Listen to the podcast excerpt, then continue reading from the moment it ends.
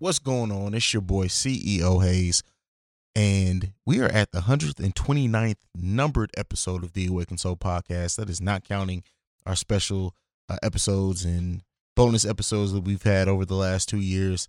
But let's not get bogged down on that. How's you guys' week been? We're coming off Thanksgiving. Hopefully, everyone's holiday was as blessed and bountiful and just filled with just good times, laughs, and family like it should be around the holiday time. Hopefully, no one's family stressed them out. Uh, it was a good holiday for me and mine. Uh, but before we get into all of the nitty and gritty, I do want to say off the top, make sure you guys are following The Awakened Soul, and that's at The Awakened Soul Pod. You can also follow me if you want to follow me uh, at CEO Haize. That's at CEO H A I Z E. And we got a hell of a show planned for you guys this week. I was really moved by seeing Queen and Slim that uh, we have a large portion of the show that's going to be dedicated to it. So I'm going to have a non spoiler section where I break down some of the themes in the movie, um, the director, the actors, the writer, um, and just where we talk about things overall on a high level. Then we'll make sure we mark it before we go into spoilers. So if you do want to stay spoiler free, you can miss out and uh, not listen to that part. Come back and listen to it after you've seen the movie. So I will give a spoiler warning when we get to that point. So don't be worried that I'm just going to start spewing off spoilers uh, off the top of your head. Um, so yeah, we'll, we'll talk about that. Um, there's a lot in that movie that I want to discuss, so it does leave a lot to talk about. We will have the End of Mind Haize segment as well, where I just get off some things that are in my mind over the course of the week. If you're a first time listener, I do want to know how you guys found the podcast, whether it was from uh, ad or someone told you or us promoting on Twitter. I want to know how you found out about us. Um, make sure you're also following The Breaks Media. Uh, that's a media company this part this podcast is a part of that I do co-own, and it is some of the best representation of the black culture that you will find at the Breaks Media. So make sure you go in and checking all that out. I think that's enough for the housekeeping this week. I'm not going to tell you guys what we got in the End of Mind Haize segment. Um, I do want to send shout outs though. Um, specifically shout out to my boy AJ from what we gonna do because AJ just launched his merch store and it is just excellent. I'm so proud of him. He launched it on Black Friday. So shout out to that brother. I also want to shout out uh, Stephanie from the I Said No podcast who has a great merch line as well.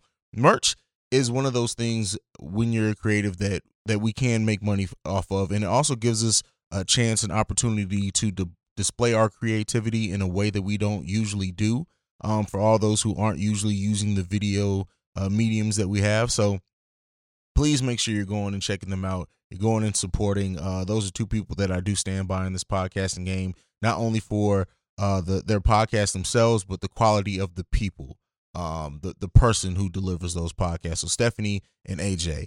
Um, but that's it. That's it. Uh, we're gonna go ahead. We're gonna get into our intro. And on the other side of that, we're gonna hop into my dark, twisted, and crazy ass mind. I will see you guys there. The following is a Breaks Media podcast. You are now listening to the best podcast in the world, The Awakened Soul, hosted by my daddy.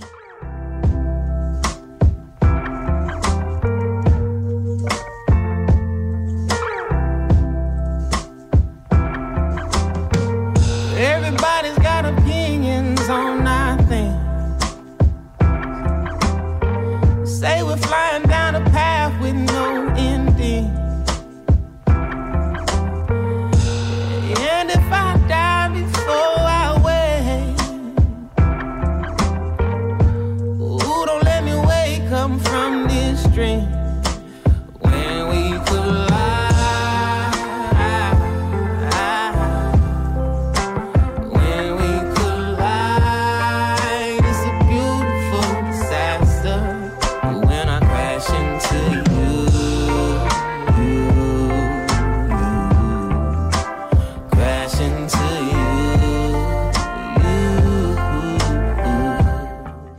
going on, beautiful people? So we're hopping into my dark and twisted, crazy ass mind, and so the first thing that's on my mind is kind of, I guess it's it's uh, Popeyes adjacent in in relation. So I was reading an article in which um, they were talking about the social media strategy of Popeyes and how it helped with the marketing of this chicken sandwich and therefore the money that it generated. And it, this all kind of went back to a single tweet that really kind of got this this Black Twitter movement going, and it was Popeyes retweeting Chick Fil A, I believe, and saying y'all good.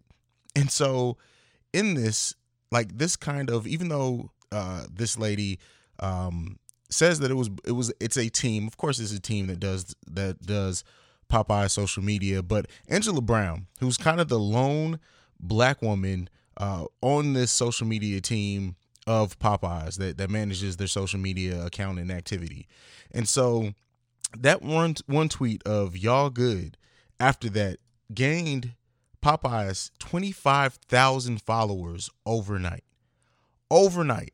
And so this got me to thinking of the the power that that we have in us and in black people and when we do become a movement how much we can move things but i wanted to kind of put a twist on it to to really bring it home and let you know how i guess you know some people you think of this as cultural appropriation some people don't but it's this thing called AAVE, and that's African American Vernacular English. And so it's basically to sound the the strategies that these companies that are used to sound hip or cool and how that relates to black culture.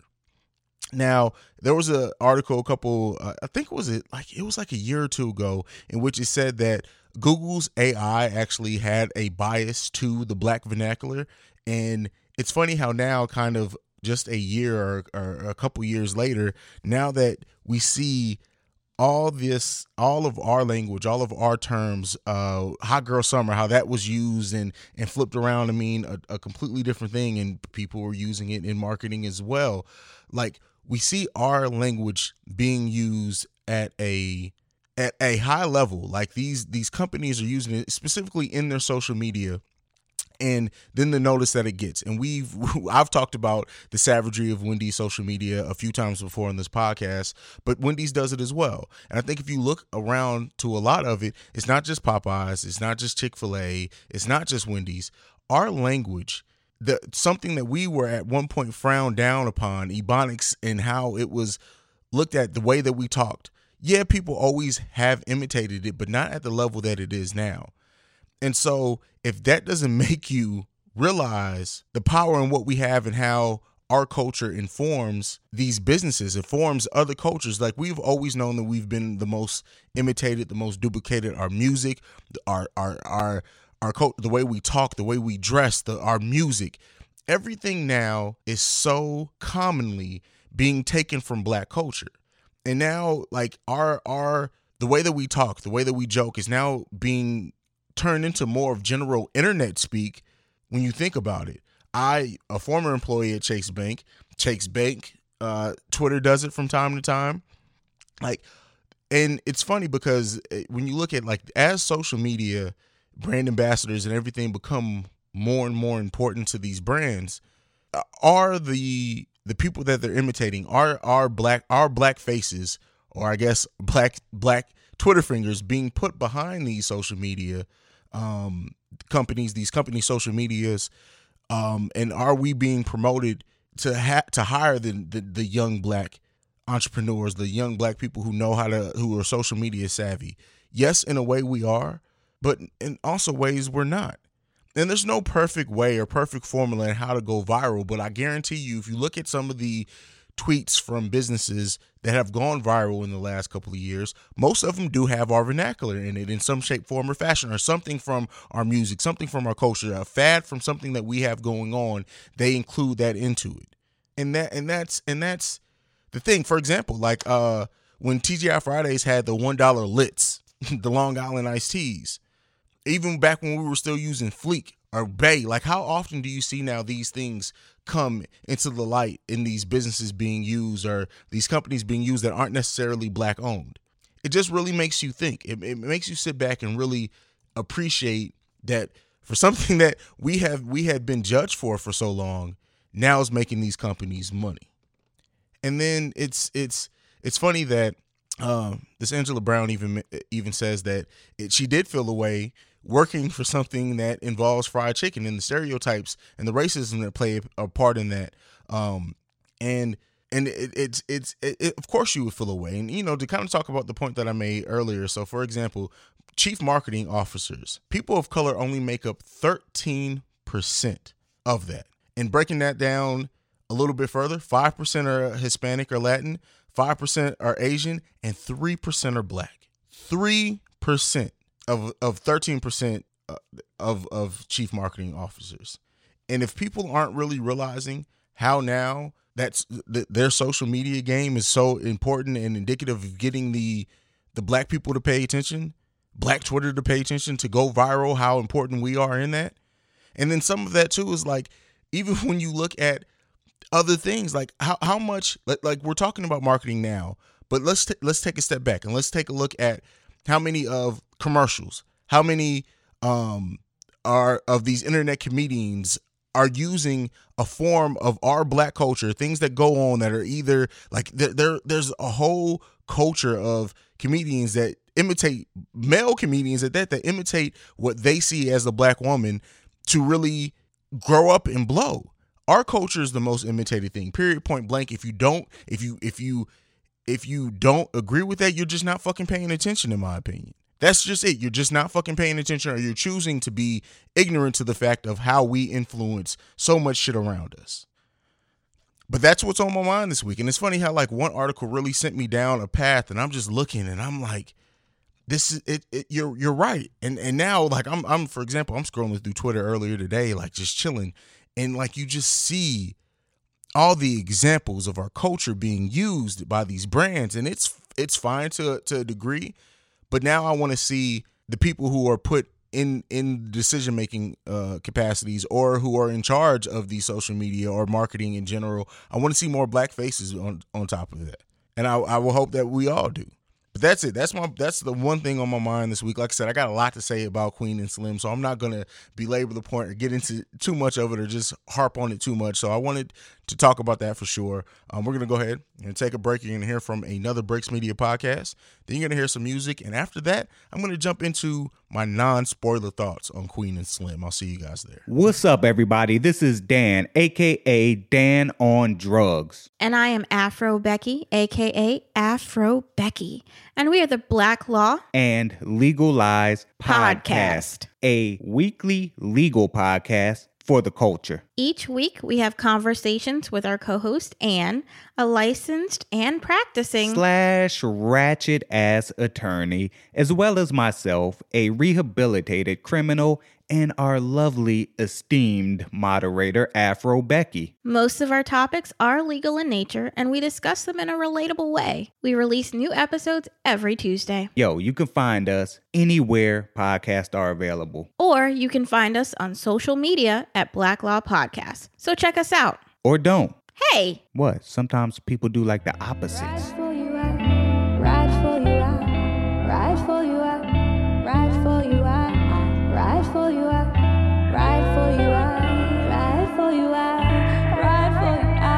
Look alive, life too short. Mine is bubble the report. Speaking about me and you. Since they got me off the porch, I've been beating black and blue.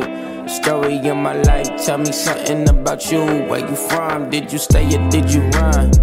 You ever thought about a daughter or a son? No. You looking for a Jason lyric or a Love Jones? I know you're probably sick of love songs. But I do life for your love. I would probably swing a knife for your love. Go against everything right for your love. And I would probably man down them if they ever tried to stifle your love. Cross the line, I just might for your love.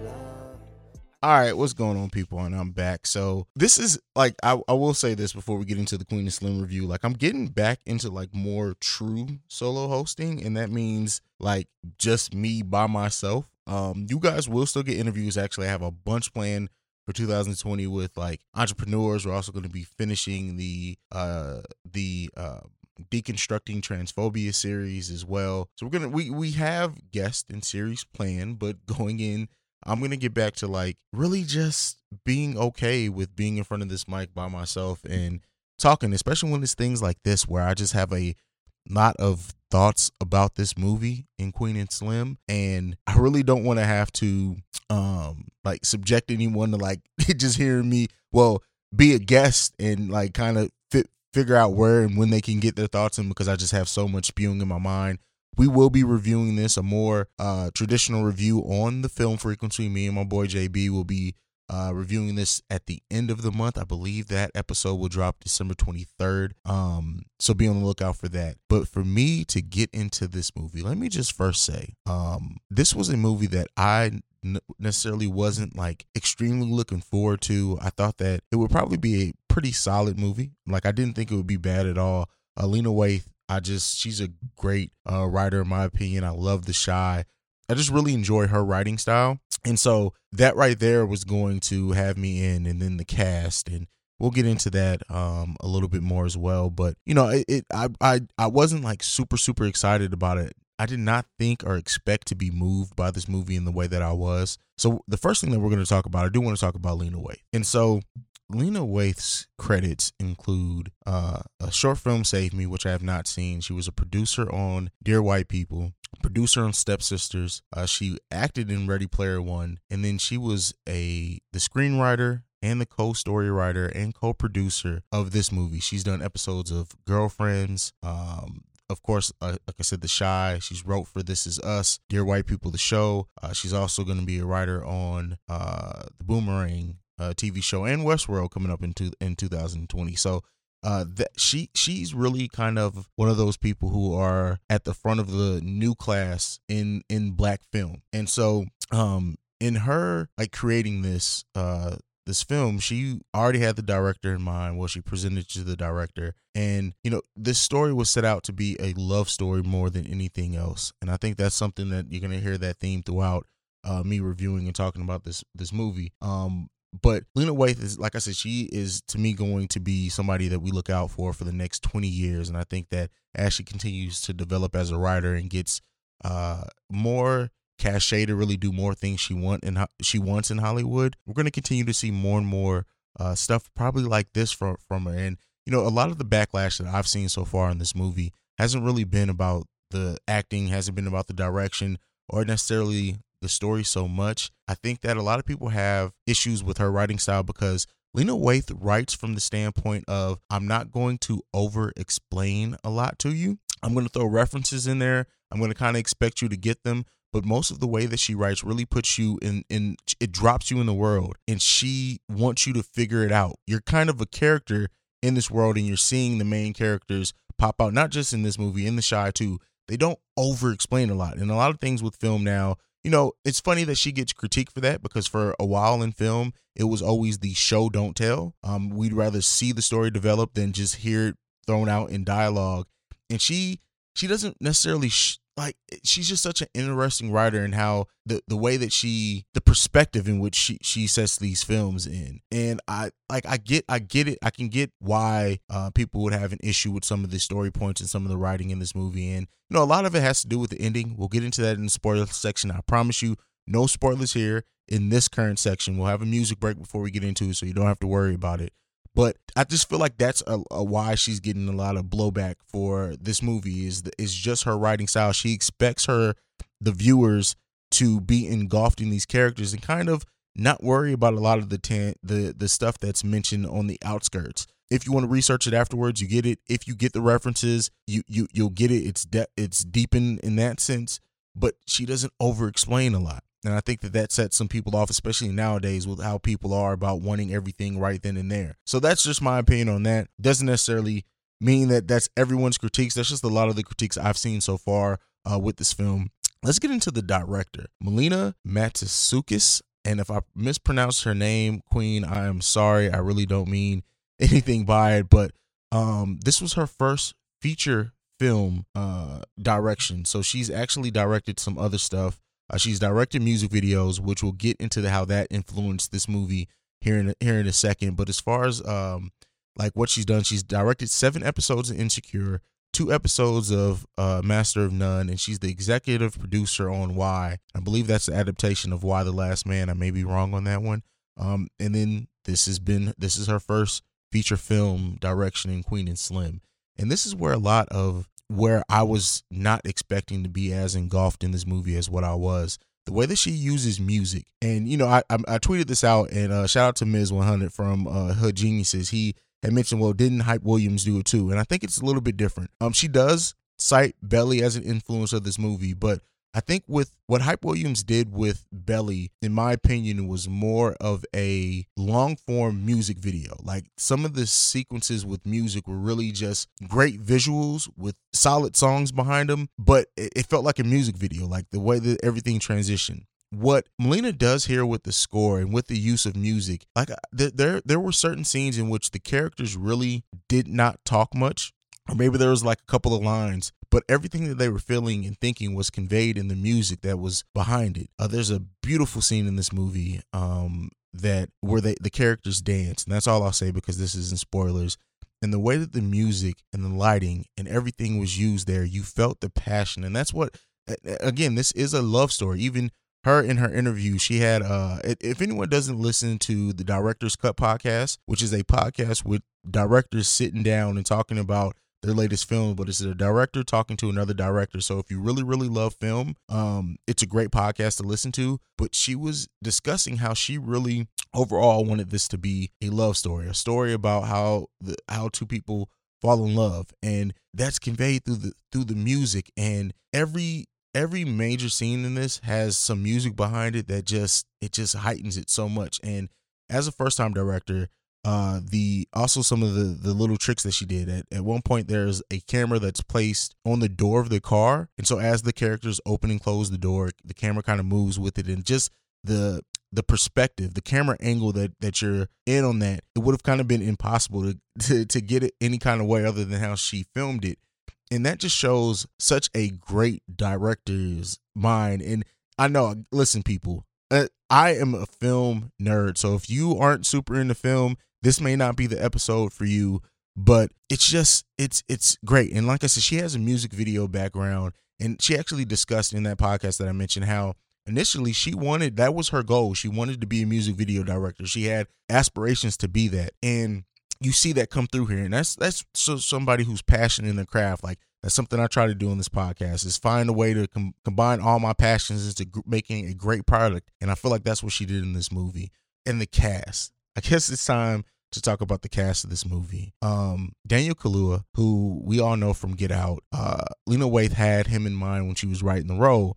Uh, the director Melina didn't necessarily want him to be until she sat down and met him because the character in Get Out is very different from Ernest in this film, and she she talked about how she sat down with him, and from leaving that, she knew that he was going to be this character. And Daniel Kaluuya is just like he's somebody who I feel like we're not going to appreciate the great roles that he that he's picked until maybe maybe too late. And his his career is still uh, very early on. He's he's only 30 years old, so he has a, a really really bright future ahead of him.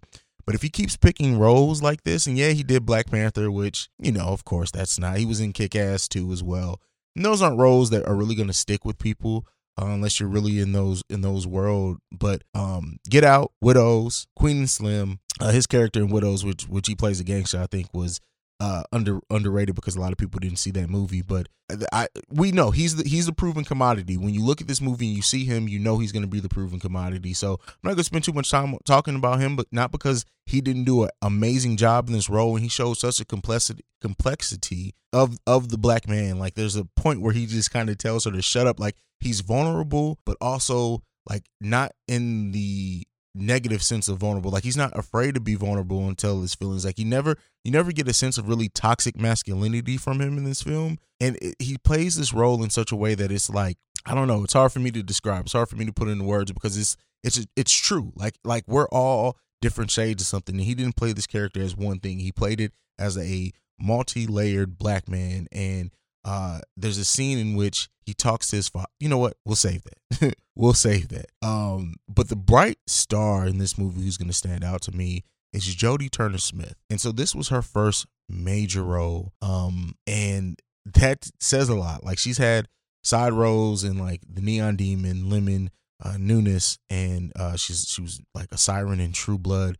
But this is like her first first big role. And you, first of all the fact that they casted such a dark skinned woman in this role and had her be a lawyer, she's smart, she's beautiful, she's um not afraid to like have that hardness that our black women have, but also show her vulnerability. And when she talks about how the fact that she likes to be alone, it it it was acted perfectly. Um, and so in casting her, like I and um the the director Melina said that they knew with the woman in this role, they wanted to cast someone who wasn't a proven commodity. They wanted to cast someone and give someone a, a black woman an opportunity to have a bigger platform and to really um, expose a new a new black woman uh, to the, to the masses, and I think that they've done that. They've done that. Like she is just such a powerful character in this movie, and you go through the scene of when they're told to because uh, and, this, I, I don't count this as a spoiler. If you do, I apologize, but it's in the poster. If you've seen the trailer, you've seen it. She starts out with braids.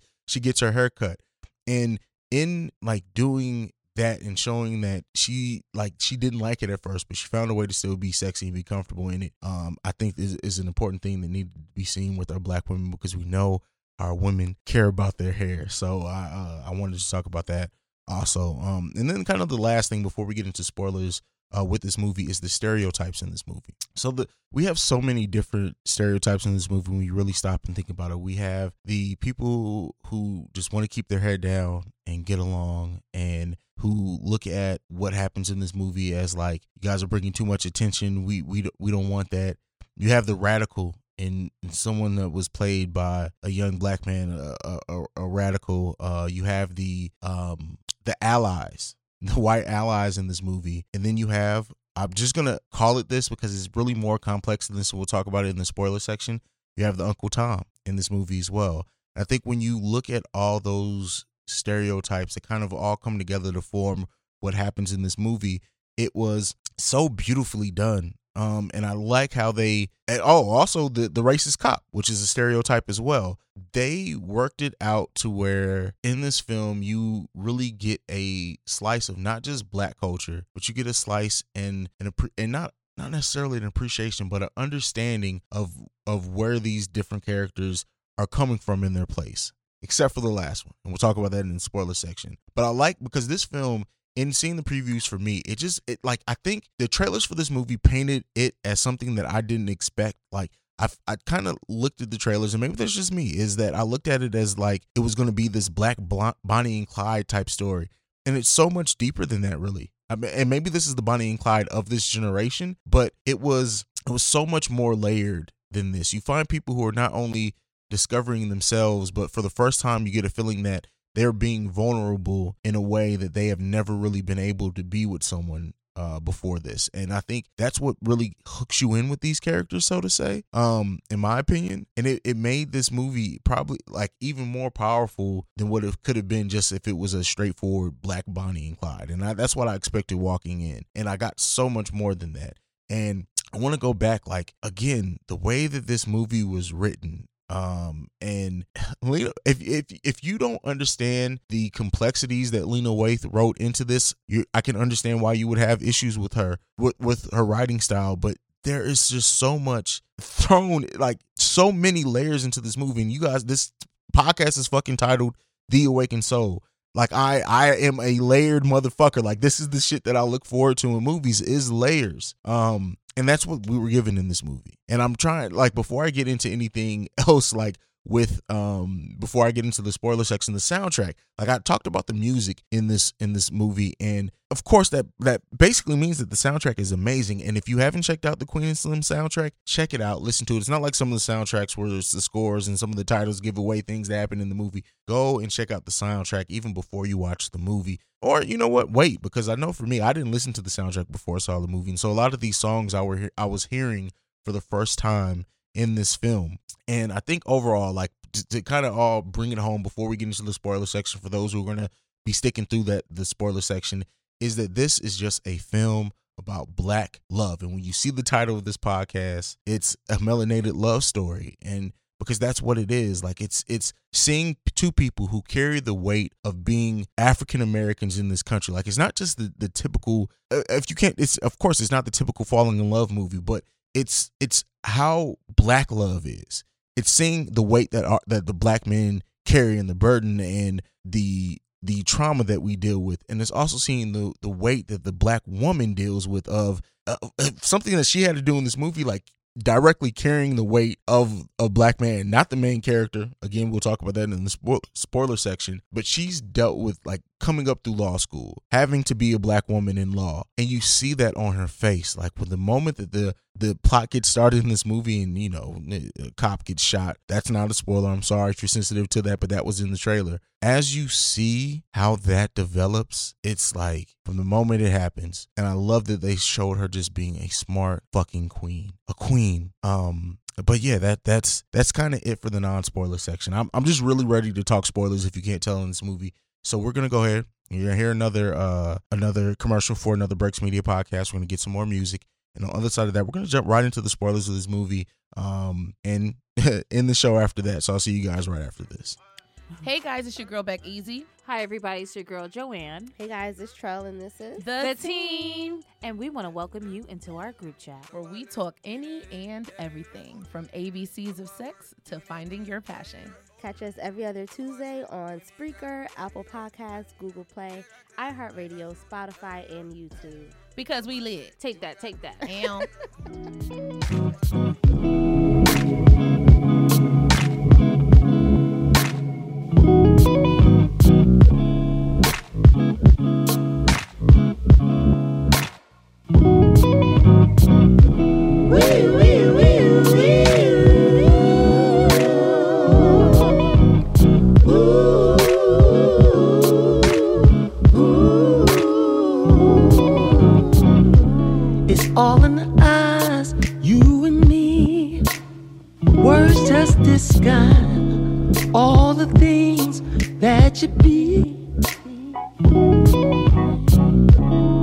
What is deep is deeper than steep.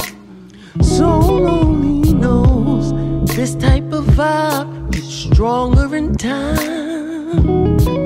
I won't go on unnoticed. I won't so concrete can't hold can't hold hearts and feel righteously. Whatever it is, I know that it's real. As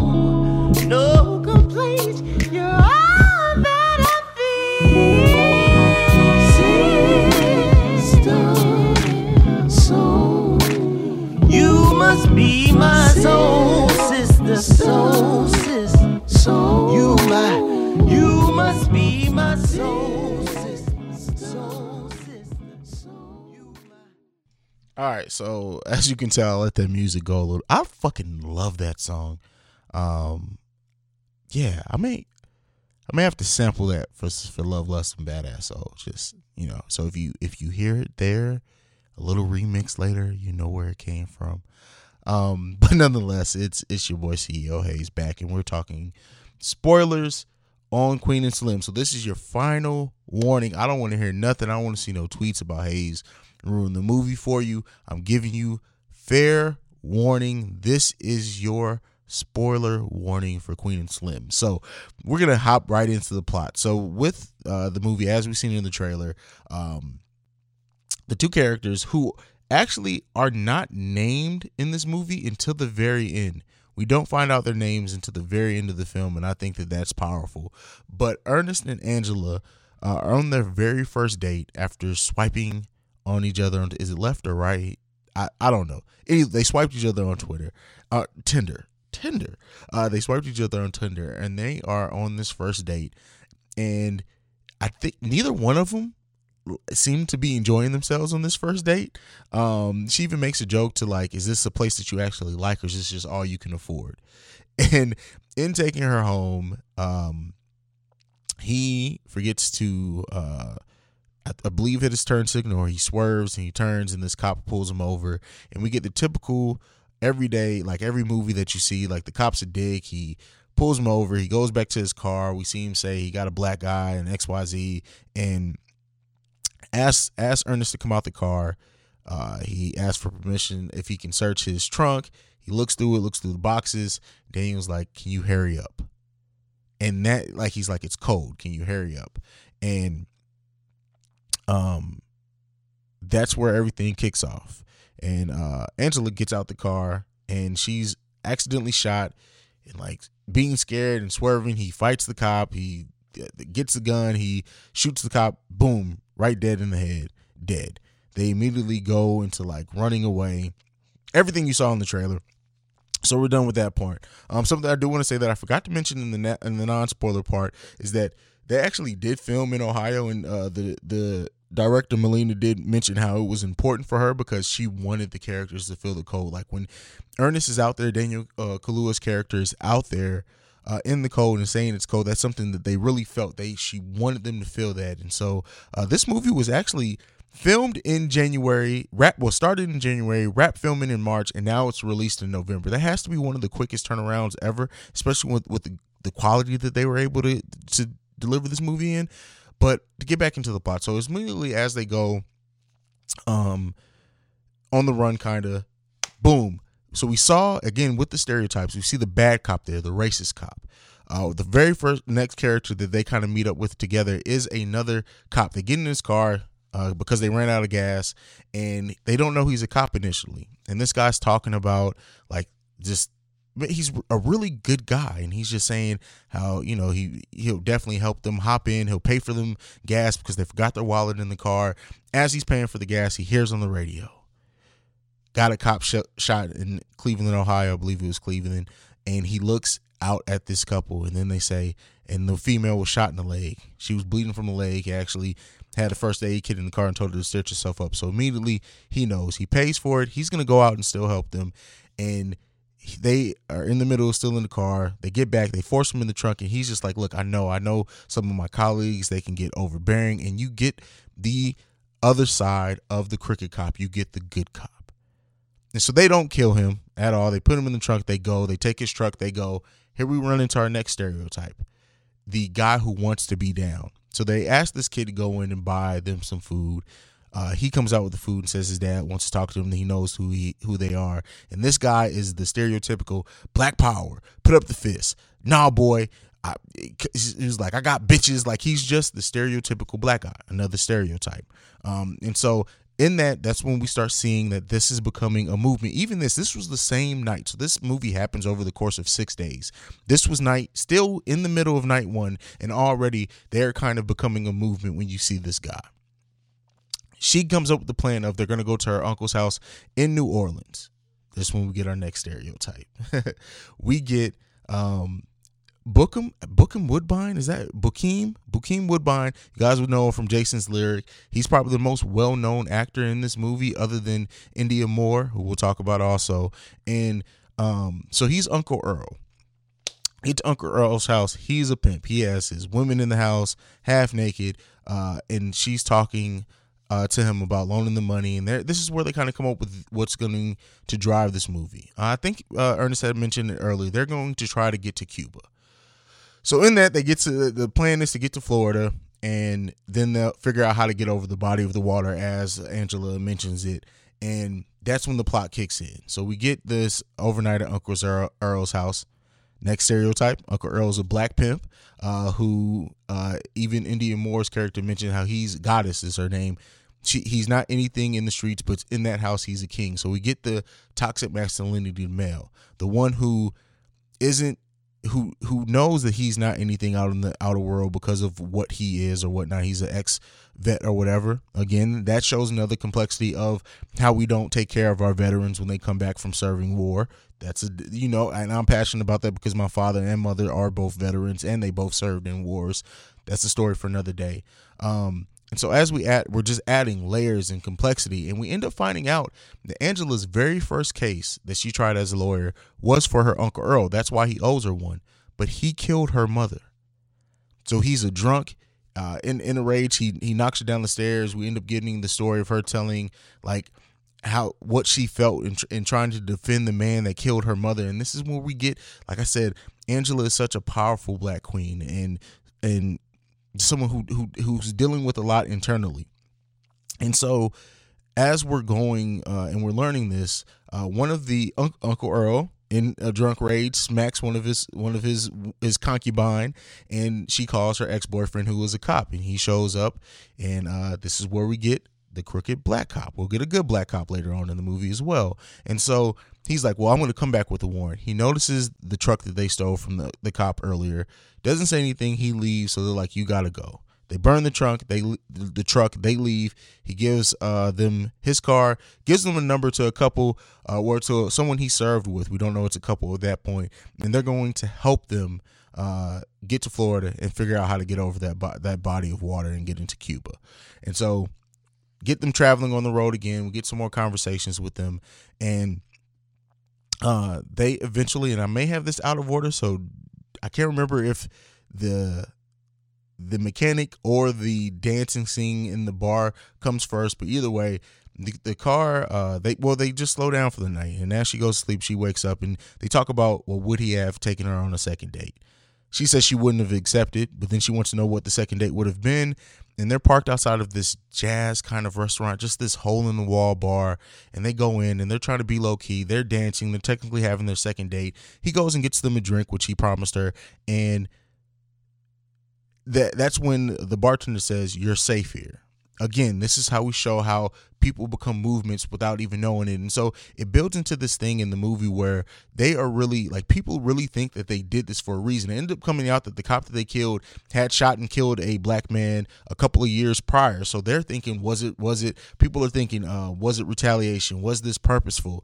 And they didn't even mean to start a movement. They literally got pulled over by whim and so they leave this. The car eventually breaks down. We get into, uh, so they push it and they go into this mechanic, and this mechanic is saying, "Well, I can I can fix it, but it's going to be a day or two. I have the parts tomorrow."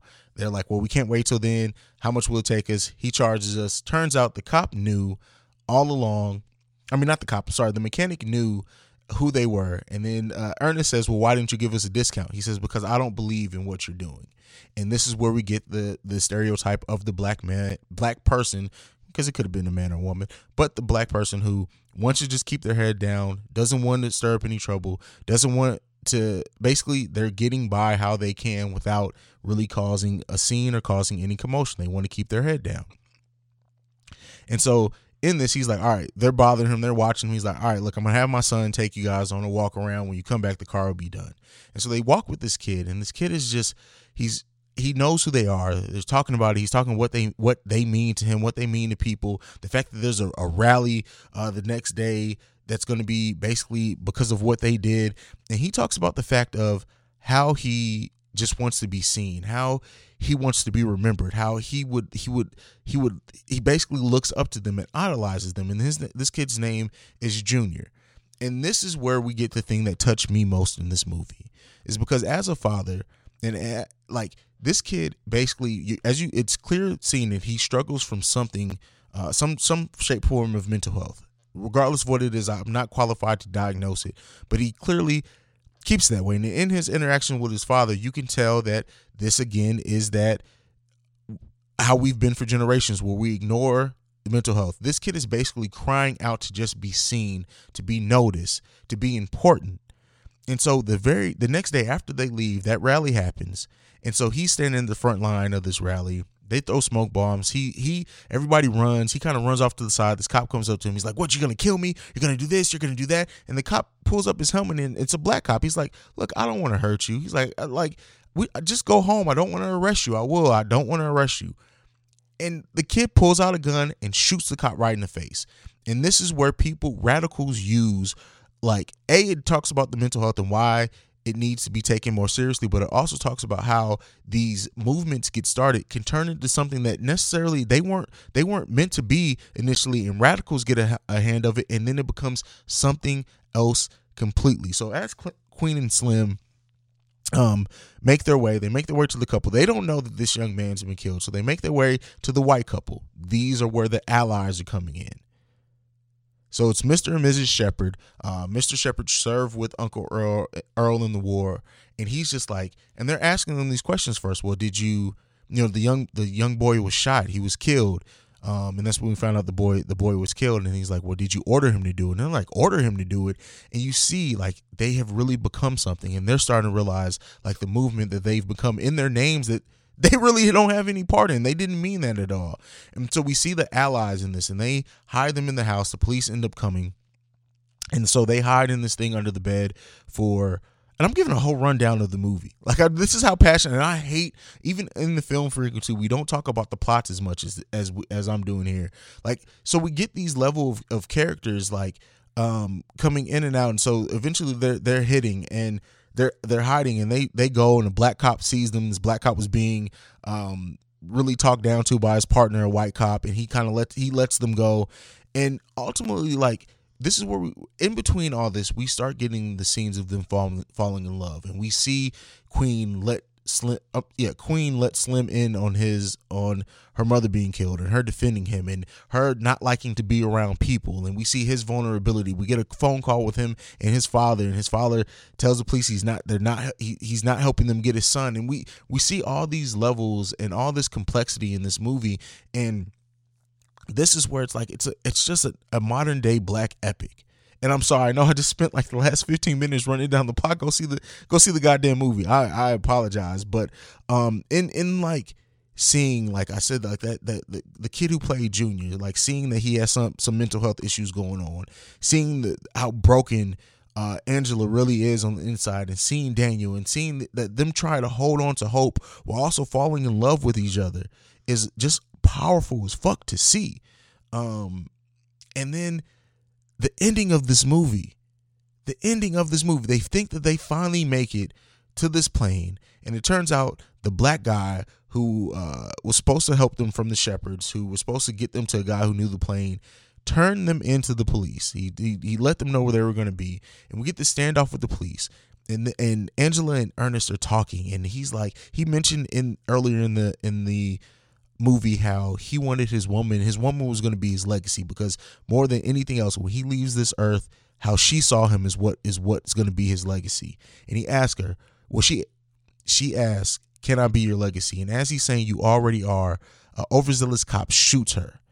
And that broke me like to see that and him picking her up and get shot like overall I know I just spent a lot of time talking about this movie. You can't tell that it just and this is all off the top of the dome. I don't have shit written down.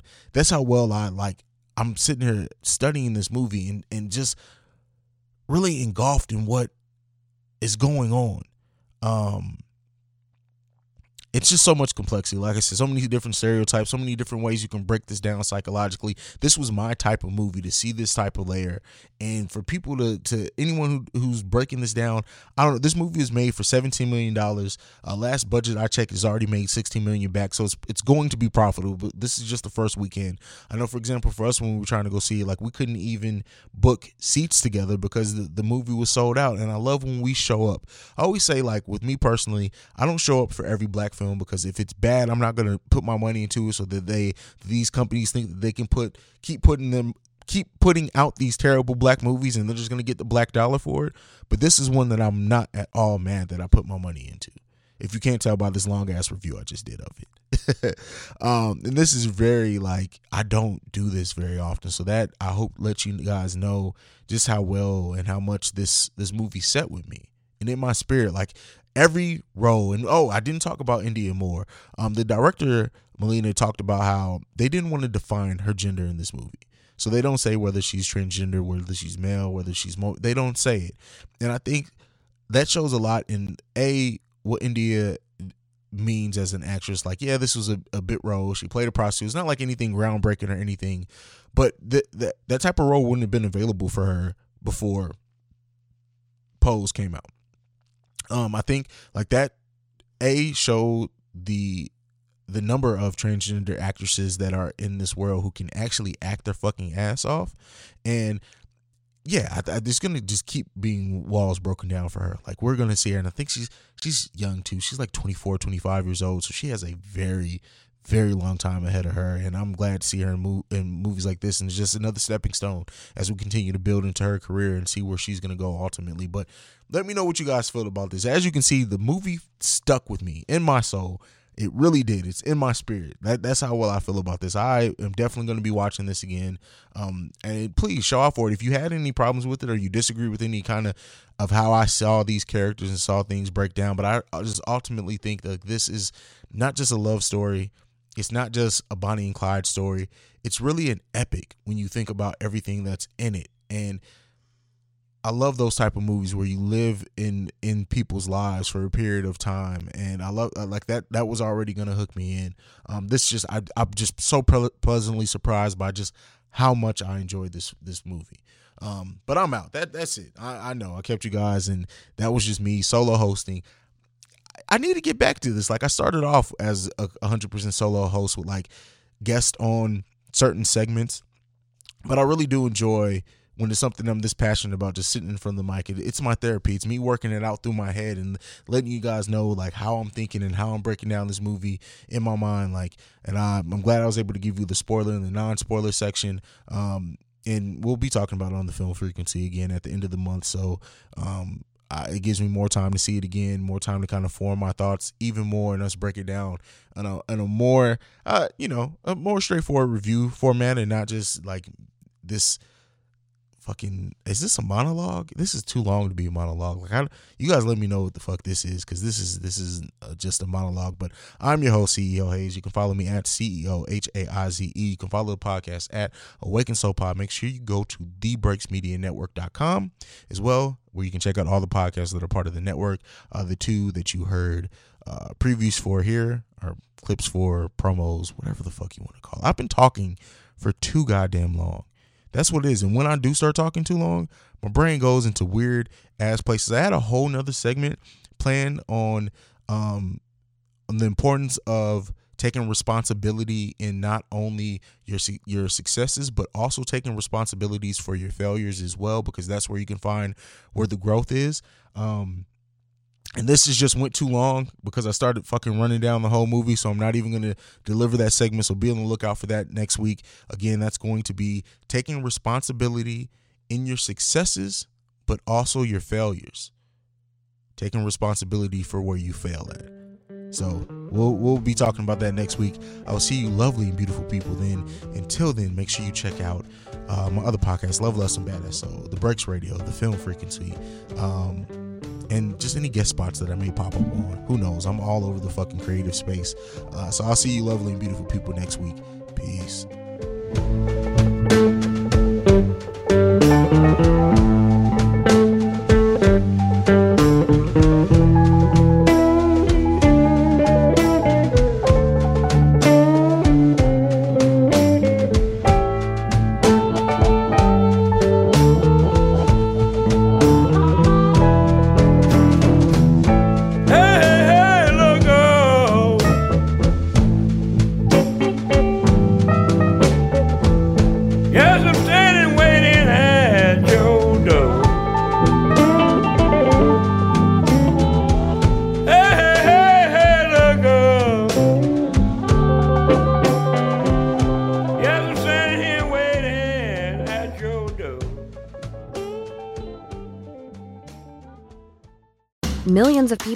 Lost weight with personalized plans from Noom, like Evan, who can't stand salads and still lost 50 pounds.